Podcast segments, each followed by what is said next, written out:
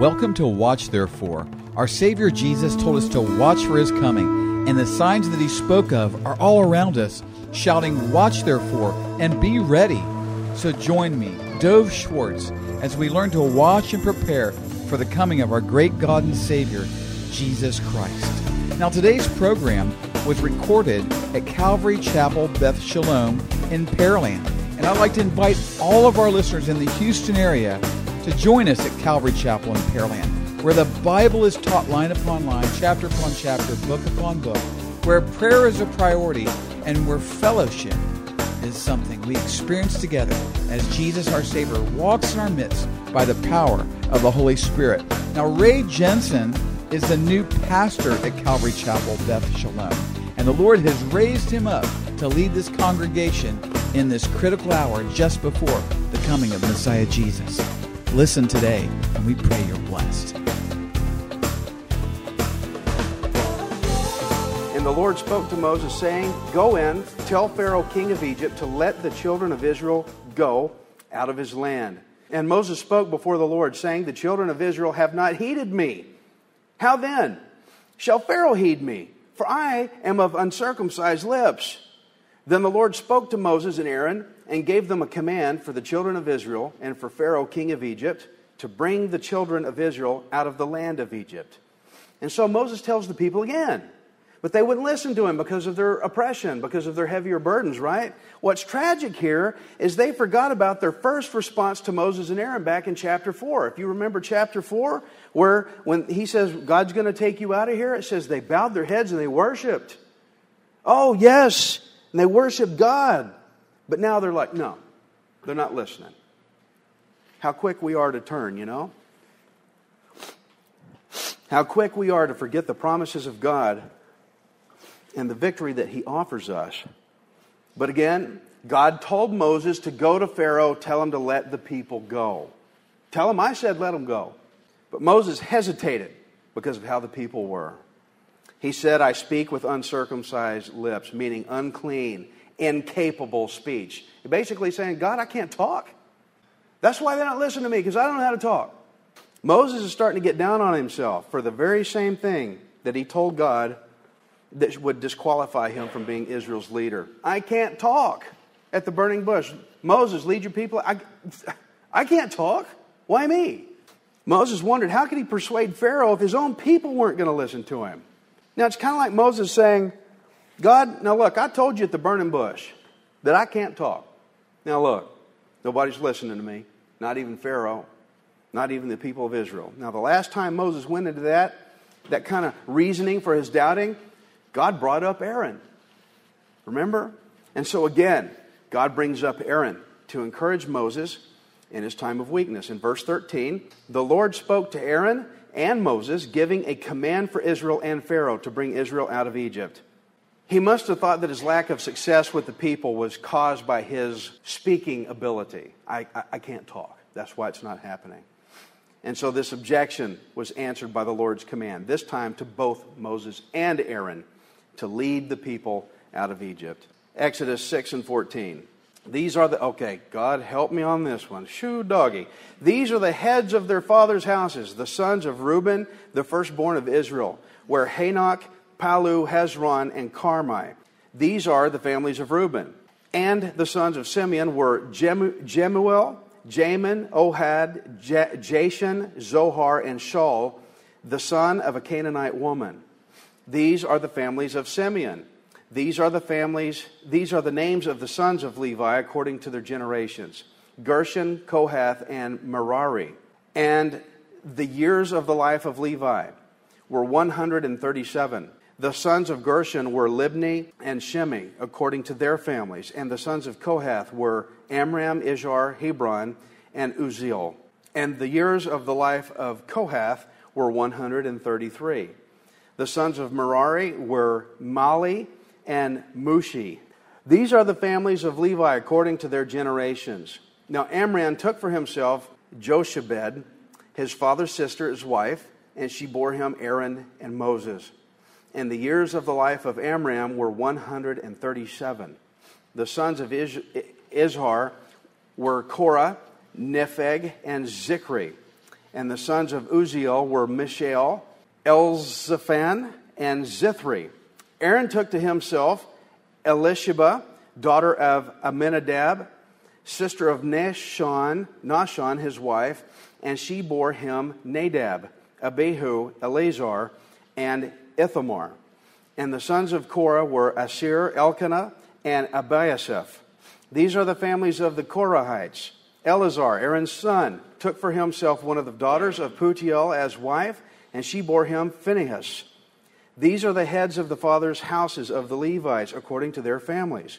These are the same Aaron and Moses to whom the Lord said, Bring out the children of Israel from the land of Egypt according to their armies. These are the ones who spoke to Pharaoh, king of Egypt, to bring out the children of Israel from Egypt. These are the same Moses and Aaron. Oh, thank God for that. Whew, that was tough. You know, when we have a Bible. when we have Bible study and I say, all right, somebody read the next set, and it's a bunch of names, and then they get to read, and they're like, you can see the look on their face. Why did I jump in? One thing about Calvary Chapel, we don't skip anything. We have to hit every verse, and sometimes I look and I go, oh my gosh. So, anyway, whew, Nelly. This passage is kind of confusing, yeah, I know, because it seems to be an unnatural addition to the story. We have the story going on, go tell my people, and all of a sudden get all these names hit, right?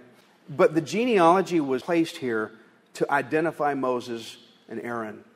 They needed precise identification of who they were as representatives before Egypt. Now, in verses 26 through 27, which close this passage up here, it ties this section to verse 13, where Moses and Aaron were told by God to bring Israel out. And so, 26 and 27 was to explain why the genealogy was given, since it says, These are the same Moses and Aaron, and these are the ones who spoke to Pharaoh. Uh, another importance of this genealogy is to show that Moses and Aaron were established as being in the tribe of Levi. Big deal. The tribe of Levi. We see that Aaron's family is traced to his generations and his grandson, but Moses' marriage is not mentioned. Y'all remember Moses getting married in the, in the past ones. He's not mentioned, probably because his wife, Zipporah, was not a Hebrew.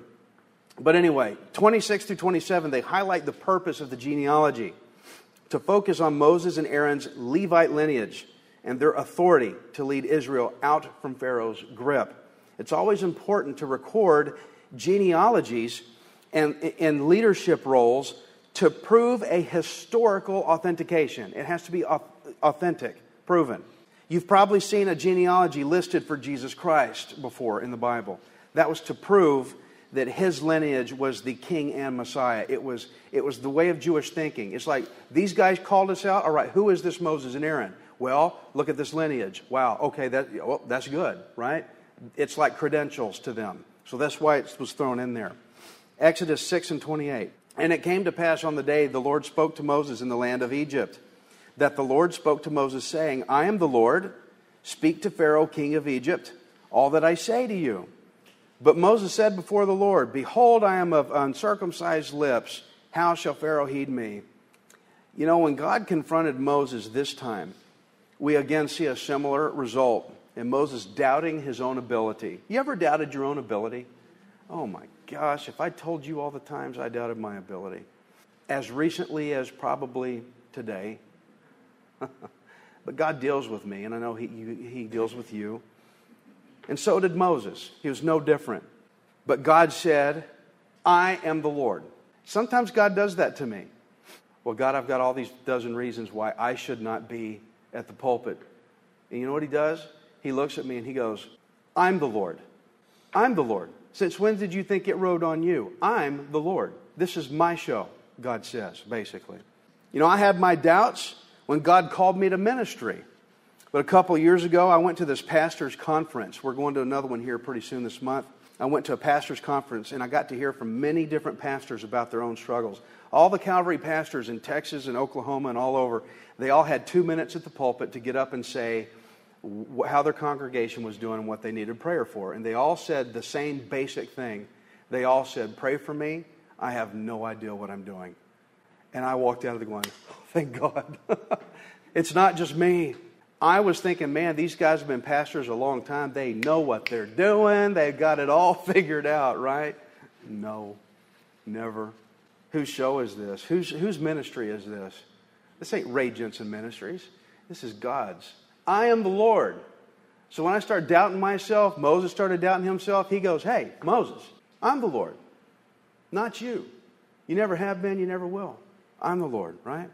Some people once asked Chuck Swindoll, y'all may know Chuck Swindoll, big ministry. They asked him one time if he felt the pressure that it takes to run that big ministry. He said he used to feel the pressure until he recognized it wasn't him that ran it.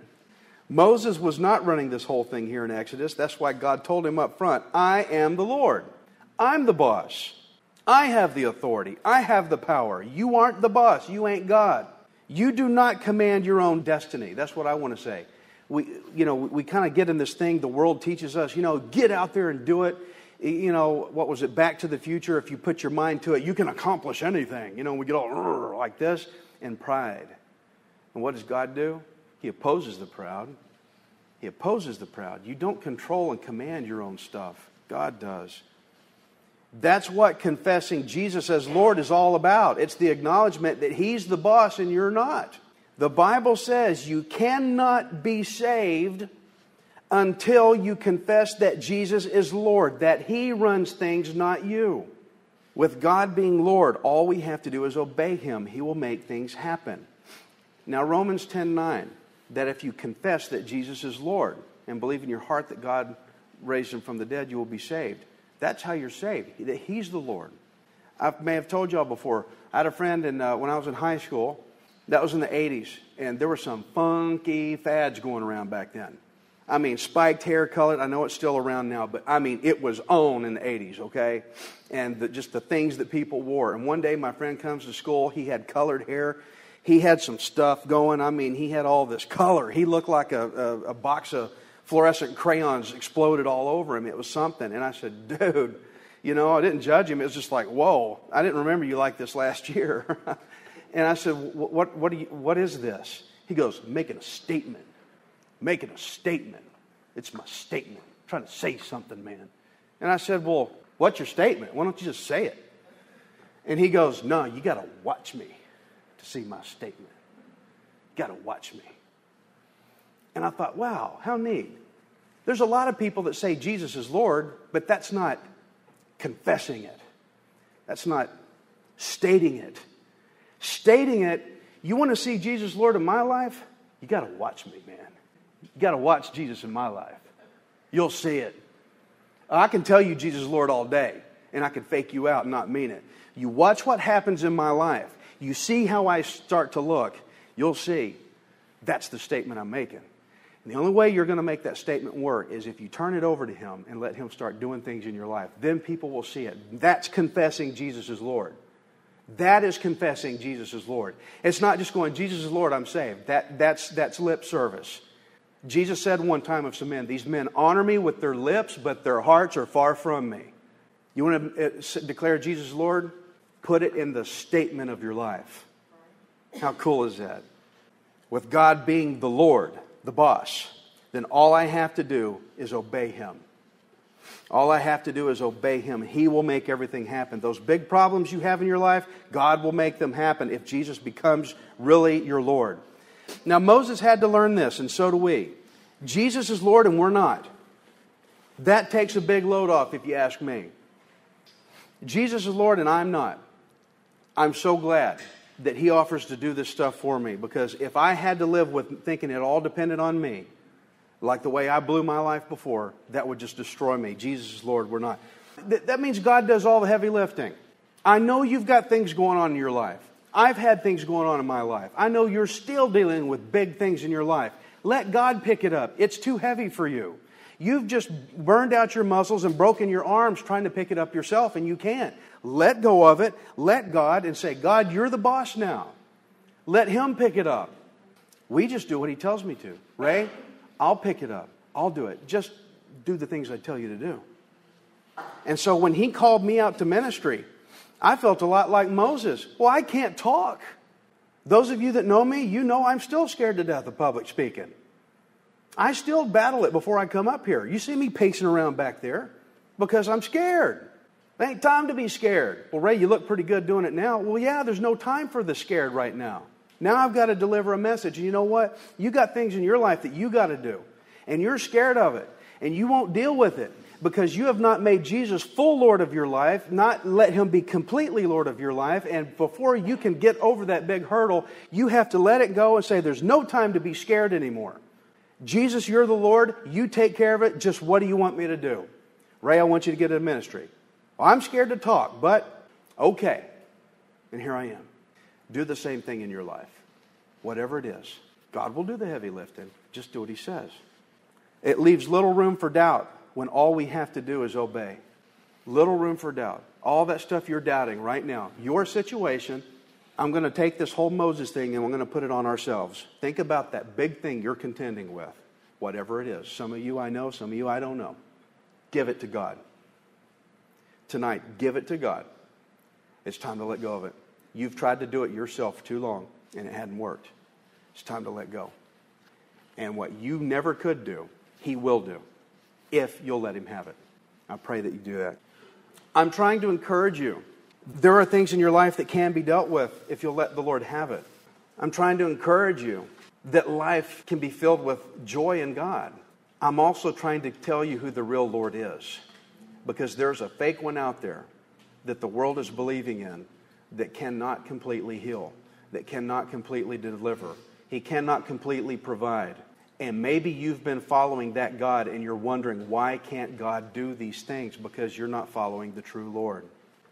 And so, as we get ready to have communion tonight, we're going to remember the Lord who died for our sins, that made the way for us to be saved, something that you could not do by yourself, something that you could not ever do because you can't afford it.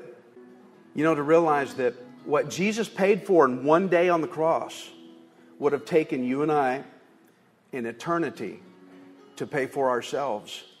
There's no way you could have ever paid your own salvation. And so he has asked us to do this communion to remember him. And I'm just thankful. I'm just thankful that we serve a God that has provided everything. In this communion, we're going to take this uh, cracker and this uh, grape juice that's symbolic of his blood and his body. Something that he provided that I could not, and the reason he did it is because he loves you and he cares about you. There was a real paradox in the fact that we failed, we messed up, we sinned, and therefore, by God's justice, we had to be condemned. When somebody commits a crime, he has to be punished. But God does not want you to be punished for all eternity.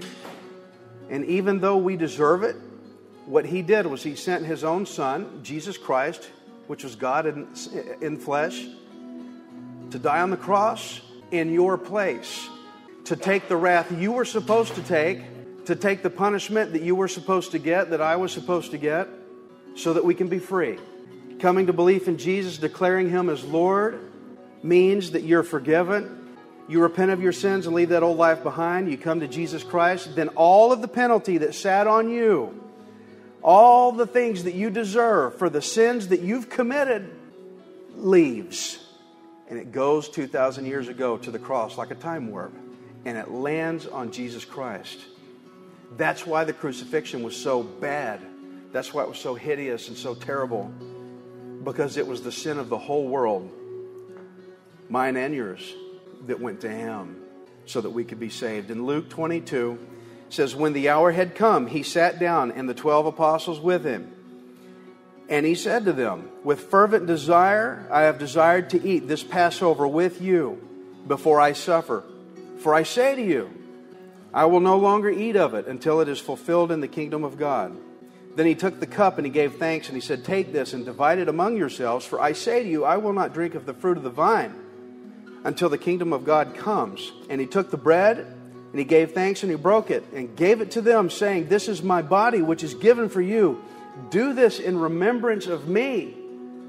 We're doing this to remember what the Lord Jesus did for us.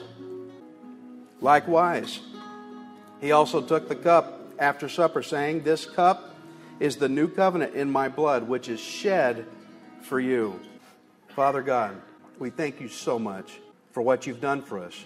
Lord God, if there is one person, if there is even one person in here tonight who just realized I have been doing things my way and I haven't trusted in you to bring me out of my oppression, just like you did for the Israelites. Lord, if they just realized, I need Jesus Christ to fix my life, show them grace, Father. Draw them to your Son. Lord, in the gospel, I just want to state it just so I can say I said it again. Lord, if there's just even one person here tonight, they're just now getting this. Lord God, we all sinned. We've all fallen short of the glory of you, and we'll never amount up. We'll never be worthy. But you saved us because you loved us. You saved a bunch of sinful people that ran the wrong way. We spit in your face. We slapped you. We insult you. And for some reason, you still love us enough to have died for us so that we don't have to be condemned. Lord, I cannot imagine the love you have. Lord, I pray for anyone who has just now discovered this. Show them that Jesus is the way of salvation and that they repent of their old life. They give up doing things their own way and they hand it over to you because you are capable. You said, I will save you. And so, Lord, I just want to make sure everybody understands we are all condemned without you. Bring your people to salvation. Bring your people to repentance, to let go of the old life and let it go to Jesus Christ. Have them now confess, not just by merely stating it, but you know what? Now I am no longer the boss of my own life. I now stop doing things my way. Lord Jesus, take over. Lord Jesus, do the things I never could do.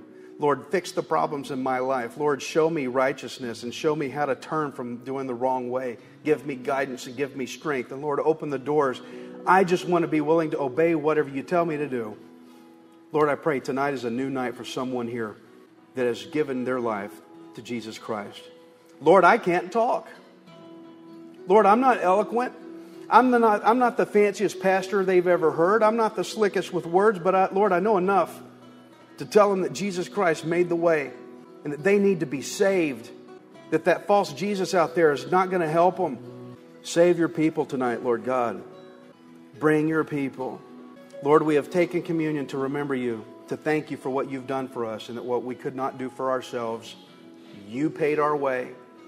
And now, Lord, I don't have to be eternally condemned in a literal place called hell, as scary as it is. And the world don't like to hear that word, Lord God. They don't like anybody to talk about hell, but it's there. And Lord, for someone to not believe that it's there, they're deceived. They have to know what happens to those who will not accept your way. And Lord, this isn't just about dodging hell, it's about gaining Jesus. It's about living in righteousness and having fun with life, real joy. I ask you, Lord God, you've changed somebody's life tonight. Thank you again. I can't thank you enough, Lord. I thank you a dozen times tonight. I can't thank you enough for what you've done for us. You saved us. Thank you, Lord Jesus, for saving me. And for whoever you may have saved tonight, Lord God, I pray for that person in Jesus' name. Amen.